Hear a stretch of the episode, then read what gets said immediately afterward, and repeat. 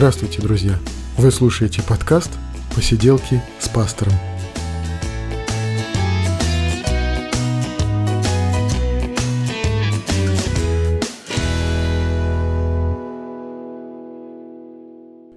Девятнадцатый выпуск посиделок, и мы говорим о жизни, о христианстве, о его истории.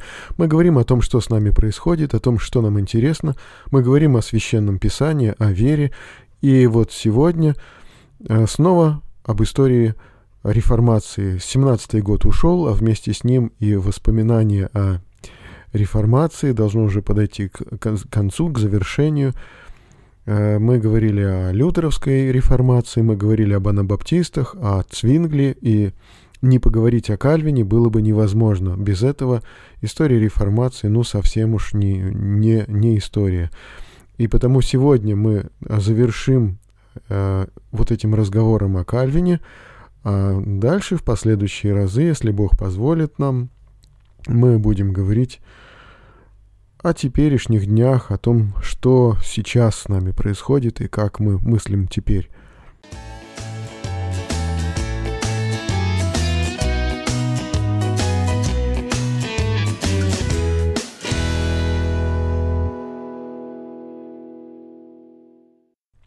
Итак, великий реформатор родился в 1509 году. Отец его был фискальным прокурором, был синдиком соборного капитула, но мы в прошлый раз, э, позапрошлый, возможно, говорили о том, что такое соборный капитул. Это очень влиятельная группа людей, которые избирают епископа и являются его, э, в общем-то, его командой. И в какой-то момент времени он был секретарем епископа. Да, в какой-то другой момент времени он был просто отлученным от церкви. За, за какие уж прегрешения, непонятно. Но жили они бедно. И отец даже позаботился все-таки о мальчике, чтобы приобрести ему прибенду, так называемую, доход от церковного прихода – Фактически Кальвин уже к 12 лет, э, э, к 12 годам он был не, не то чтобы священником, но, по крайней мере, пользовался тем доходом, который приносила, приносила церковная община. Жан был умненьким ребенком, и его под покровительство взяло аристократическое семейство Мамор. Там он воспитывался вместе с детьми Маморов, и, в общем-то, а, может быть, от этого семейства он перенял такие аристократические такие повадки. И вот поехал учиться в Париж. Ну, не Париж, Сорбонна, это под Парижем, насколько я понимаю, тогда было учебное заведение, где э, Примерно в то же самое время, может быть, чуть-чуть позже, э, в одном из колледжей учился знаменитый Игнатий Лайола. Вот так, колледж Ламарше, колледж Монтегю, он э, во время учебы практически становится другом многих из преподавателей. Одного из них он вызывает потом в Женеву для того, чтобы сделать его ректором образованного там богословского колледжа но э, его сверстники относятся к нему с большим недоверием. Они называют его э, господин винительный падеж. Видимо, уже в детстве вот Кальвин показал такой вот свой характер особенный. Он действительно отчитывает своих друзей за их провинности, за их безобразия какие-то. И и очень старательно занимается учебой. Вот это особенная старательность, когда он э, уменьшает свой сон, э, иногда отказывается от еды для того, чтобы успеть побольше учиться. Вот это вот особенная его старательность делает его буквально еще во время учебы э, одним из помощников преподавателей один из удивительнейших друзей, которые попадаются в тот момент э, Кальвину во время учебы, это Теодор Беза, человек, ставший его впоследствии э, ну, тенью, биографом, продолжателем его идей. Э, Теодор Беза, который был эффектным молодым человеком, таким красавцем, э, совершенно свободных таких распущенных взглядов и нравов. Вот как они сошлись, мне непонятно, но Теодор Безов впоследствии вот просто будет его боготворить. Итак, он э, получает образование, начинает писать э, какой-то там комментарий к какому-то произведению Сенеки, мечтает заняться э, научной деятельностью. И, кстати, интересно, что э, сперва он э, занимается э, юридическими науками, богословием. Потом э, э, на богословии отец его велит ему поставить крест, потому что вот в тот момент отца отлучили от церкви, непонятно за какие прегрешения, и э, он занимается юриспруденцией, потом все-таки, похоронив отца, возвращается к богословию, и мечтает э, серьезно заниматься науками. Но в этот момент с ним происходит э, удивительнейшая перемена. Покаяние происходит с ним. Тогда уже идеи реформации становились э, повсюду известными, повсюду беспокоили, будоражили умы людей. И вот Кальвин переживает э, такой опыт покаяния и перемены своей жизни, о котором он очень мало, очень неохотно вспоминал, но э, один момент, один Текст, написанный им, э, говорит о его переживаниях. Я прочту сейчас. Он упоминает, что божественная истина сразу, как молния, озарила его, что он понял тогда, в какой бездне заблуждений, в какой глубокой тине погрязла до тех пор его душа. И тогда, о Боже, я сделал то, что было моим долгом, и со страхом и слезами, проклиная свою прежнюю жизнь, направился по твоему пути. Фактически это покаяние, это обращение стало обращением э, к Евангелию, стало, э, в общем-то, обращением к учению реформации. И он становится э, членом парижской, небольшой парижской общины. Эта община собирается не в церковном здании, потому что где там протестантам взять церковное здание в католическом Париже, они собираются в лавке одного из э, купцов, э, сторонников реформации, делают там отчаянные всякие вылазки, ну, в общем-то, совершенно абсурдные, ненужные, возможно. Они там э, нападают на, про, на процесси религиозные, они там пытаются вмешаться в э, ход богослужений, в общем, ну, хулиганят по полной, и, в общем-то, многие из реформаторов были тогда молодыми, отчаянными парнями, ну вот, таким же был отчасти и Кальвин. Он проповедует там, совершенно молодой еще э, богослов, ученый, проповедует там о прегрешениях католической церкви, и когда как-то ему приходит в голову идея, ну, как бы на весь мир возвестить вот это свое новое учение. И он пишет э, торжественную речь, которую должен прочесть его друг э, Николай Коп, которого избирают ректором Сорбонны. И вот э, друг читает речь, написанную Кальвином, э, там неприкрытая реклама протестантизма, э, Речь называется «О христианской философии». И э, после этого э, оскорбленная Сорбона и все, э, все общество значит, э, поднимает скандал. Николая Коппа вызывают э, на расследование. Он бежит Э, Кальвину приходит с обыском, он э, убегает э, в окно, переодевшись в крестьянскую одежду, уезжает, и, в общем, шуму действительно наделали. Кальвин бежит на юг Франции. Там он останавливается в доме Луи Дютилье, каноника. То есть это такая тоже церковная должность. И дом среди виноградников э, с роскошной библиотекой, и он проводит там счастливое время и задумывает план написания книги, которая впоследствии будет называться «Институты», «Христианские институции». И на русский язык этот Книга будет переведена под названием «Наставление в христианской вере». Это основная книга Кальвина, которую будет он ее потом дописывать, переписывать, переводить э, с латинского на французский. Э, будет издано несколько прижизненных изданий, которые будут все больше и больше. Первые издания было аккуратный том в 500 листов. Э, Прижизненные издания уже э, э, последующие, это 4 тома в нескольких книгах. В общем, то есть труд этот ширился, и именно этот труд принес ему колоссальную известность. Но Кальвин, он еще знакомится с выдающимися государями, например, с сестрой Франциска I Маргариты Наварской – там э, с некоторыми еще государями переписывается, и Маргарита хлопочет перед государем о том, чтобы замять это дело, и в результате вот таких вот инициатив Маргариты французская община получает возможность даже обзавестись своим церковным помещением в Париже.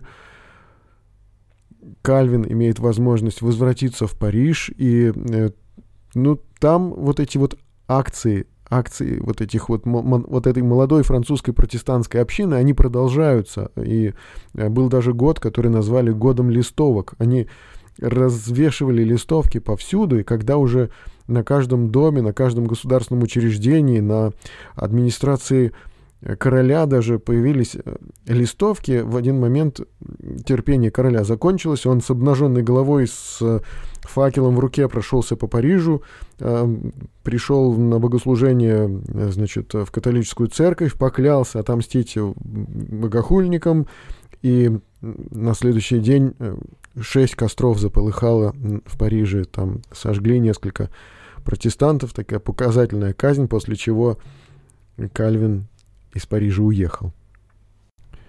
В общем, Кальвин отправляется в Страсбург, знакомится там с доживающим последние деньки Эразмом Роттердамским, из Страсбурга в Базель. Его, э, кстати, какое-то время сопровождает Льюи Дютюлье, вот тот самый каноник, который, у которого в доме он жил, и э, каноник католической церкви, который стал таким приверженцем и другом, и просто фанатом Кальвина.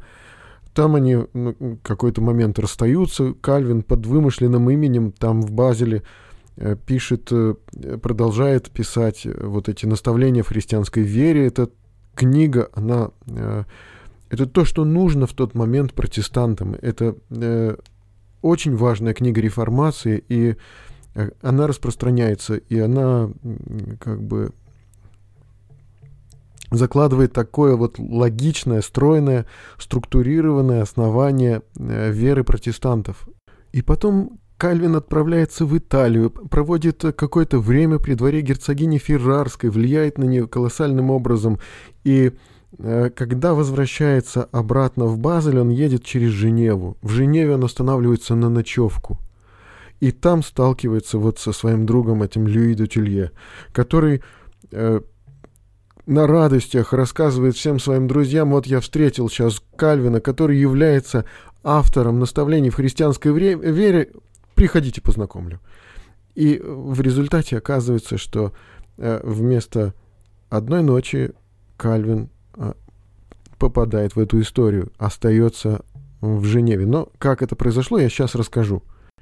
Дело в том, что Женева, город, вот как бы так сказать, победивший реформации, но э, реформация в Женеве э, была в очень плачевном состоянии. Кальвин описывал состояние Женевской церкви примерно так. Вот проповедовали, и это было все. Отыскивали идолов, сжигали их, но в целом в городе царил хаос. Этот хаос э, царил в городе, потому что реформация в Женеве, она была, ну, как бы навязана, что ли. То есть реформация в Женеве, в Женеву пришла, потому что Эм, чисто из политических соображений им нужно было э, как бы решить вопрос э, на, на управление, на влияние э, Женевы претендовали и епископ, и герцог Савойский, и король, и, в общем, всем им противостоять женевцы пытались, заключив союз с Берном. А Берн и пред, предоставил и свою армию, состоящую из лютеран фактически, и там лютеране устроили просто погромы в церквях и монастырях. И одновременно с этим э, впоследствии потребовал возвратить изгнанного из Женевы проповедника протестантского Фареля и дать ему свободу проповеди, а потом впоследствии и э, установить э, в Женеве такую же религию в точности соответствующую бернским обрядам, бернским обычаям протестантизм.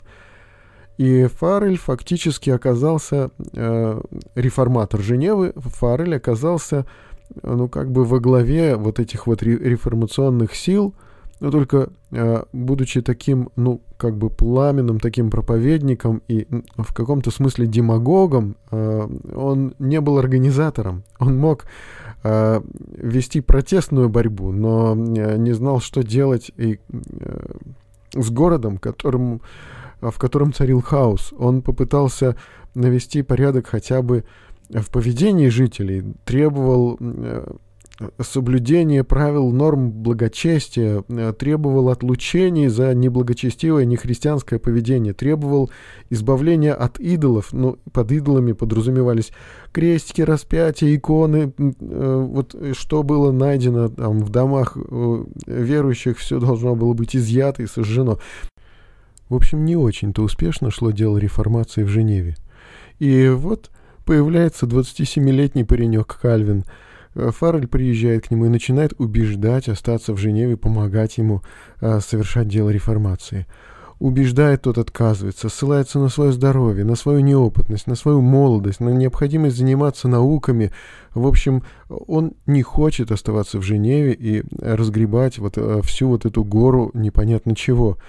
И Фаррель убеждает его, тот не соглашается, и тогда Фаррель кричит очень вдохновенно, так пламенно кричит, «А, ты выставляешь предлогом свои занятия, но именем всемогущего Бога я объявляю тебя, божественное проклятие постигнет тебя, если ты откажешь нам в своем содействии и будешь заботиться более о себе, чем о Христе». Пораженный, изумленный Кальвин э, говорит, что он э, съездит сейчас в Базель, решит все там свои дела и через несколько месяцев вернется. И он действительно возвращается. Он э, начинает нести служение в Женеве. В Женеве он поначалу не претендует ни на какие должности, он занимается изучением э, книг Священного Писания, комментирует, комментирует, ведет лекции по книгам Священного Писания, но постепенно, постепенно его голос становится все более и более важным. Сначала городской совет Женевы говорит о нем как о, о каком-то французе. И потом этот какой-то француз э, берет первенство в городе. Вместе с Фаррелем они требуют э, принятия всеми гражданами присяги. Э, кто откажется, те должны быть изгнаны. Э, вместе с Фаррелем они Э, требует э, повышения э, вот таких вот норм нравственности, требований нравственности в городе. И начинаются суды, нравственные какие-то вот э, обвинения. Например, э, женщина, завитая по последней моде, явился, явилась в церковь и садится на несколько суток в тюрьму, и вместе с ней э, ее парикмахерша, которая ее, значит, завила перед богослужением. Э, человек, игравший в карты на деньги, да, представляется к позорному столбу э, с картами, э, привязанными к его шее, к его груди. То есть вот такие вот идут репрессии против неправедного поведения.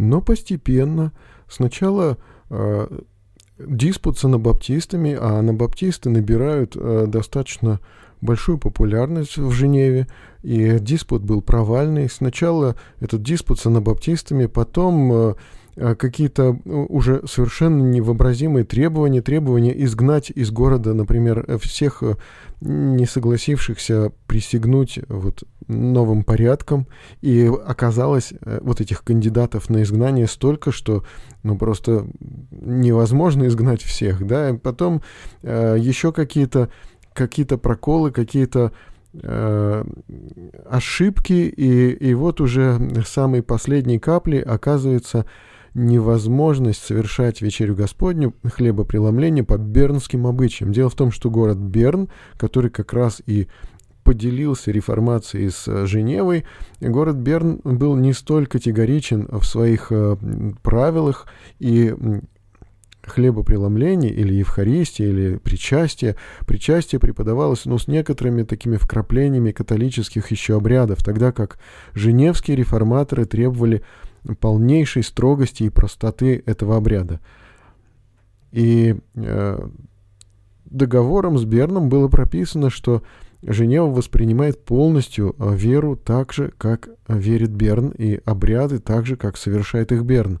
Когда Фарель и Кальвин отказались преподавать Евхаристию, хлебопреломление или вот причастие, как мы говорим, по бернским обычаям, это явилось последней каплей, и Фаррель и Кальвин были изгнаны из города. Это было для них катастрофа, это было для них поражением, и они попытались восстановиться, там написали определенные, ну, вот как бы пункты, э, в соответствии с которыми они согласятся вернуться, но их не зовут, они э, отправляются в Берн для того, чтобы э, как-то утрясти эту проблему, но бернцы не могут никак ничем помочь. Хотя они рассматривают, посылают своих герольдов в Женеву, но все напрасно. Женева не принимает своих реформаторов. И тогда пути их расходятся. Э, Фареля пригласили в Невшатель. Кальвин остался в Страсбурге, в котором ему предложили занять место пастора во французской иммигрантской церкви, и Кальвин э, в этой французской иммигрантской церкви начинает вводить все свои порядки, все свои требования, которые э, он пытался ввести в Женеве. Ну, поскольку это французы, иммигранты, поскольку они оказались в Страсбурге именно э, поскольку они были протестантами, осознанными, осмысленными протестантами, и многие, чем, много что поставили на карту, как бы ради того, чтобы сохранить верность своему учению, то э, внедрение вот этих требований, правил, порядков Кальвина проходит более, более успешно, что ли, во французской мигрантской церкви. Но и там были недовольные. Э, Кальвину удалось сломить недовольных, и французская мигрантская церковь в э, Страсбурге оказывается, ну, идеальный просто. А, множество немецких пасторов, которые приходят посмотреть на тот порядок, который царит во французской церкви, просто поражаются. Немцы не могут ну, достичь такого порядка, такого, такого устройства церкви. И эта французская церковь э, святого Николая приобретает колоссальнейшую известность, а Кальвин оказывается достаточно успешным таким пастором. В это же время женевцы чувствуют, что э, городской совет теряет контроль над городом. Они видят, что э, преподаватели, коллеги э, богословской отказываются преподавать, и э, вот этот вот э, друг и прежде учитель Кальвина высылается из Женевы. Значит, э, проповедники, которые э, входят в коллегию проповедников, э, церковных служителей остаются верными Кальвину и также разгоняются. Те, которые остаются в Женеве, те проповедуют, но не имеют такого авторитета. Они пытаются вводить точно так же достаточно строгие порядки, требования нравственности, но народ их не слушает, а у них нет достаточного авторитета для того, чтобы чего-то требовать. И последней каплей вот э, этой растерянности стало письмо епископа Садолета – а, значит, католическая партия а, решила уже, что возможно возвратить Женеву в католицизм. И был такой епископ, он жил не в Женеве, он написал а, женевцам письмо, где увещевает таким вот отеческим и нежным тоном, забывая о каких-то разногласиях и пытаясь полностью переложить вину за раскол на реформаторов, он пишет им такое письмо, в котором приглашает женевцев возвратиться под власть э, римского епископа, под власть Папы Римского. И, э, конечно, городской совет видит, что на это письмо нужно дать ответ, потому что э, городской совет теряет управление. Но кто может ответить? И не осталось таких серьезных богословов и таких э, популярных и таких влиятельных личностей в Женеве не осталось. И Кальвин из Страсбурга пишет ответ Садолету. Он написал его за шесть дней. И этот ответ отличается особой какой-то пламенностью и э, особой какой-то силой такого э, вдохновенного такого текста. И Кальвин отвечает, что ну, он по пунктам просто громит это письмо Садолета. Например, Садолет высказывается, что э, судя по учению о спасении одной только верой, э, учению о благодати, добрые дела ни к чему не нужны, и праведность э, бессмысленна. На что Кальвин отвечает, что если бы ты знал, за что меня изгнали, то ты не говорил бы таких слов. Изгнали-то Кальвина именно за то, что он вводил особо высокие требования в части нравственности. И на обличение в том, что э, есть какая-то материальная заинтересованность и какие-то амбиции реформаторов, э, Кальвин отвечал, что будучи католиком, он добился бы большего гораздо и был бы, по крайней мере, более спокоен, э, более благополучен.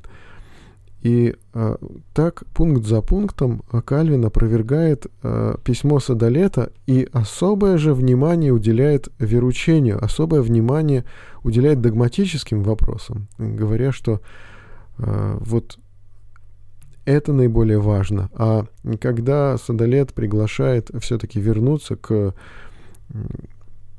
церкви, имеющей более чем тысячелетнюю историю и традиции, а, Кальвин показывает испорченность этой церкви на момент XVI века. Таким образом, городской совет а, приходит к мысли о необходимости возвратить Кальвина в Женеву.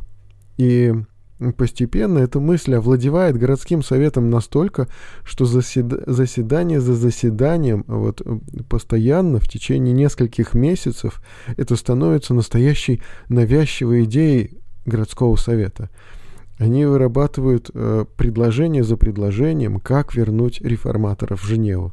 Пишут ему письма, отправляют герольдов для того, чтобы те переговорили с проповедниками Страсбурга, для того, чтобы э, те поговорили с друзьями Кальвина, пытаются повлиять всячески, и Кальвин, разговаривая, переписываясь с друзьями, говорит вернуться в Женеву, от чего сразу не пойти на крест или на костер.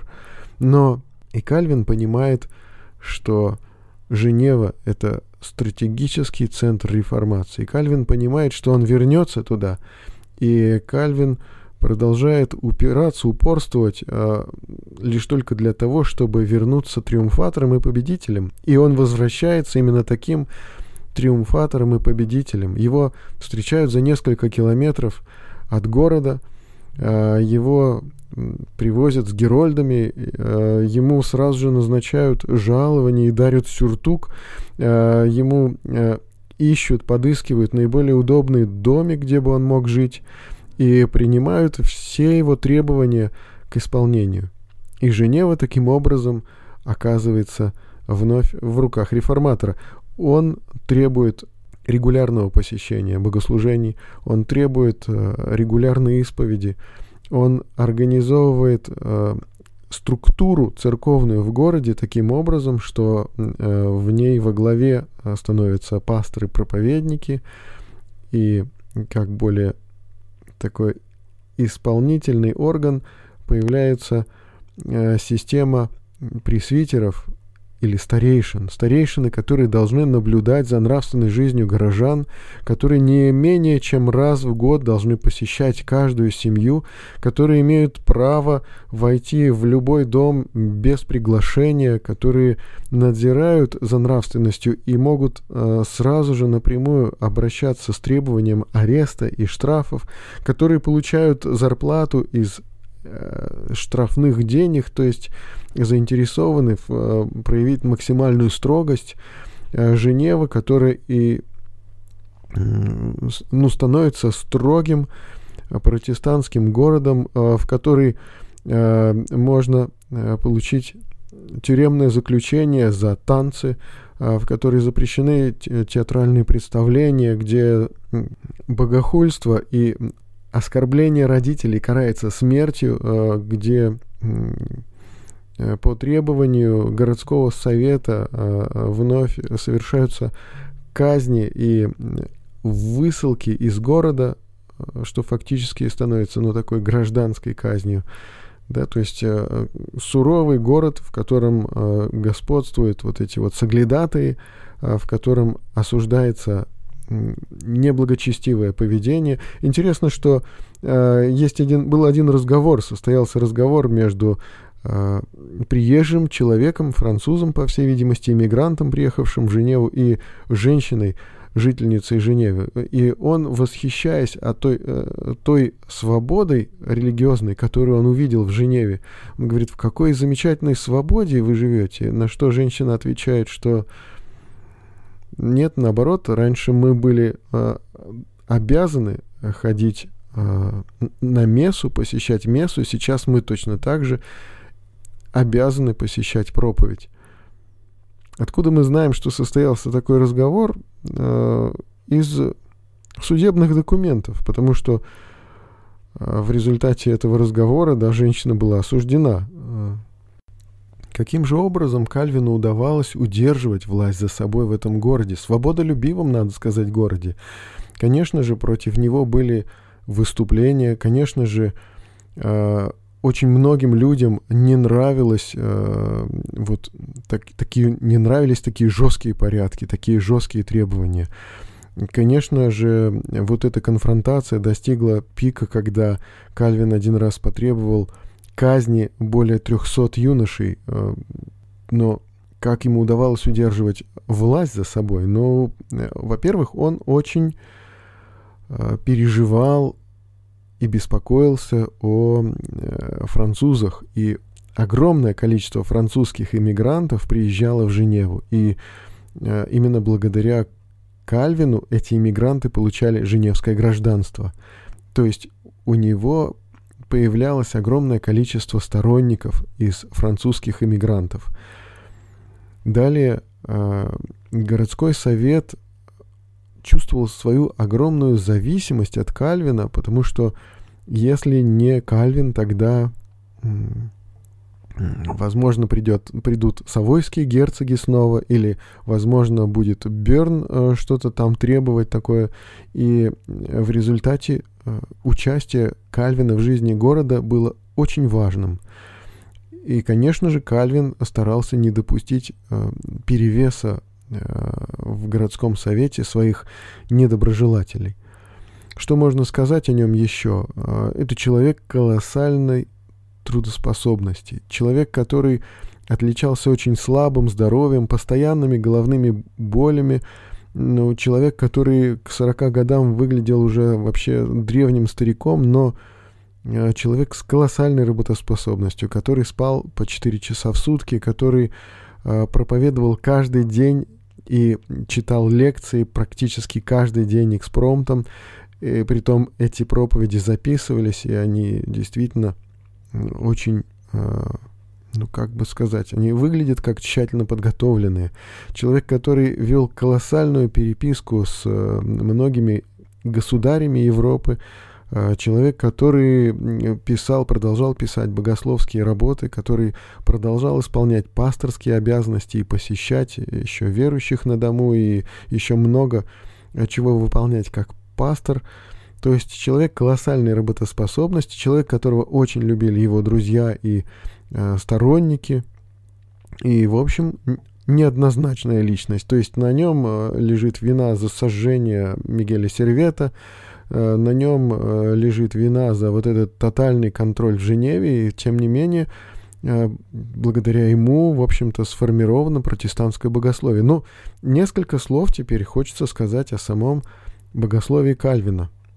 Э, значит, конечно, вот это его как визитная карточка его богословия, это учение о предопределении. То есть, э, конечно, Лютер разрабатывал это учение до него и писал огромную книгу «Рабство воли», но теперь вот э, многие лютеране не придерживаются этой теории, то есть считают, что есть свобода выбора человека, свобода воли человека – Э, но э, Кальвин и кальвинисты впоследствии э, утверждали рабство человеческой воли, неспособность человека к самостоятельным, самостоятельным решениям, которые могли бы вести к спасению. То есть спасение не только по благодати дается Богом, но Бог предопределяет людей к спасению.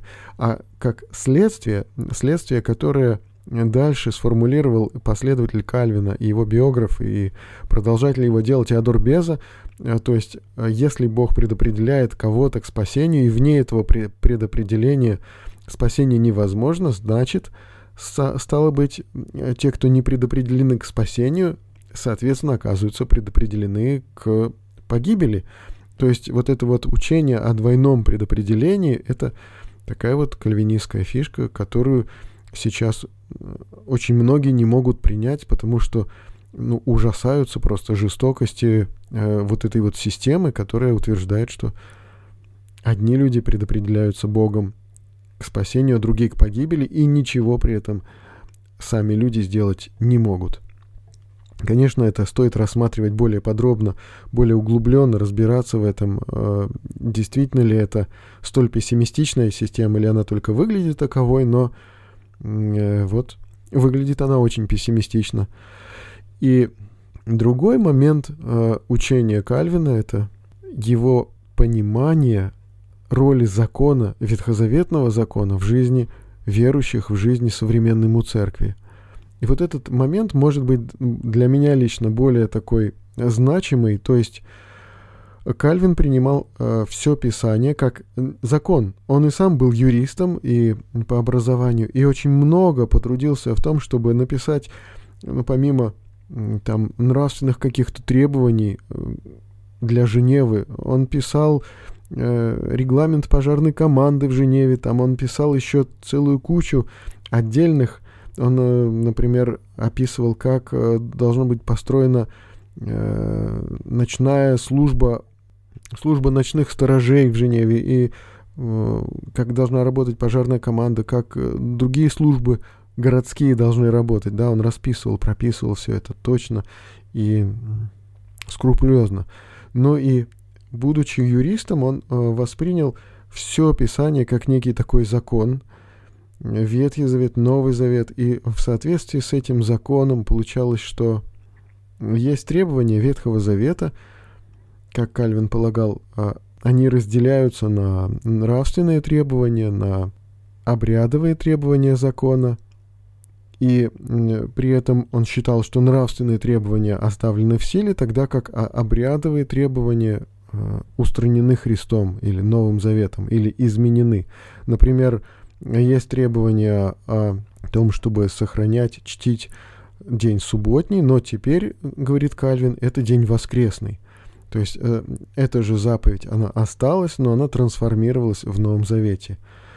Эта позиция кажется мне неверной с точки зрения христианина, да, и тем не менее, я вот э, размышляя о вот этом подкасте, о Кальвине, я понимаю, что, будучи пастором официальной государственной церкви, может быть, есть и смысл в том, чтобы действительно сохранить требования Ветхого Завета для э, людей, которые не делали собственного личного выбора веры. То есть э, я считаю, что для христианина, для возрожденного христианина есть э, нормативную нагрузку несет Новый Завет, который указывает, как человеку жить. А Ветхий Завет рассказывает о Боге и о пути спасения. Он обличает в грехе, но он не регламентирует жизнь. И вот подход Кальвина, мне кажется, э, правильным с точки зрения такого государственной религии, но не подходящий с точки зрения сознательной веры.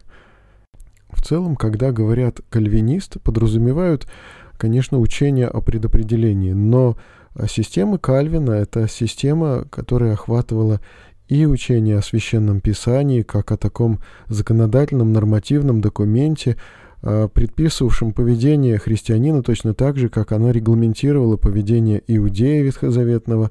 И э, это система церковного устройства, в котором есть место как пасторам, а, проповедникам, так и старейшинам, пресвитерам, которые должны надзирать за жизнью отдельных верующих и требовать определенных а, исполнения определенных нравственных норм.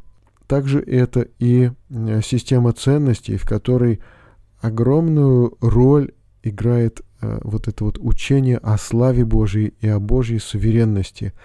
Также это и система взаимоотношений с государством. Именно кальвинисты прорабатывали вот эту вот систему верующей государства, вот эту систему, в которой э, христианская церковь должна находиться в гармонии и активно влиять на государство. Часто думают, что э, кальвинист, но это фаталист такой, который, от которого ничего не зависит, и поэтому он не заинтересован вообще ничего менять и не заинтересован вообще чего-то добиваться и чего-то в своей жизни делать. Но получается, что жизнь показала, что они активные миссионеры, и вплоть до мученичества они э, распространяли Евангелие очень активно, очень энергично. Они э, стремились жить нравственной жизнью, и опять-таки просто э, сама история показала, что э, определенные нравственные требования, они иногда насильственно внедрялись, но они действительно были важны для обществ и ценились обществами. Э, система церковного устройства такая упорядоченная и гармоничная. Ну и в целом кальвинизм, можно сказать, что он базируется на очень жесткой логике. С другой стороны, э, мы видим, что в жизни и, э, откровенно говоря, и в священном писании, как и в самой жизни, этой логики не так уж много. То есть кальвинизм это строго логичная система, но священное писание не логично, оно нерационально, как, например, система Кальвина. И в этом смысле э, как бы я не кальвинист, и я понимаю и ценю свою позицию, потому что это позиция осмысленная. Если начать спорить с кальвинистом, например, то э, он постоянно будет выводить на э, поле такой жесткой логичной аргументации. И э, спор с кальвинистом, когда ведется, то он ведется обычно как бы довод-контрдовод. Если э, значит, если моя точка зрения верна, значит, э, другие точки зрения неверны. Если я предлагаю такие-то доводы, значит, э, если я предлагаю такие-то аргументы, то я буду считать э, все остальные точки зрения неверные до тех пор, пока меня э, не опровергнут на основе моей логики. Но священное писание не дает нам логики вообще, оно э, иррационально. И в этом смысле вот э, я скажу, как русский баптист, э, как бы мы действительно больше склонны к такому православному мистицизму в каком-то смысле, нежели э, к какому-то логическому выстраиванию своей теории. И, и потому как бы наш, наши точки зрения зачастую включают в себя и предопределение, и свободу воли человека, э, ответственность его и свободный выбор, принятие им решения и, э, как зачастую кажется кальвинисту, возможность для человека принять собственное решение, оно как бы сразу же ограничивает Божью суверенность. Но, на мой взгляд, это не так. И славе Божией и его суверенитету не противоречит возможность для человека принимать собственные и ответственные решения – поскольку мы видим, что сам Бог наделяет человека такой возможностью и таким правом. Но э, я думаю, что этот спор беспочвенный. На самом деле стоит нам принимать друг друга такими, какие мы есть.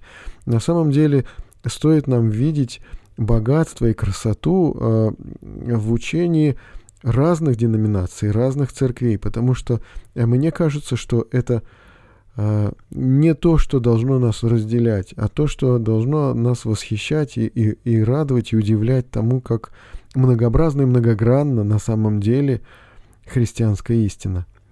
Ну, на этом мне хочется пока закончить.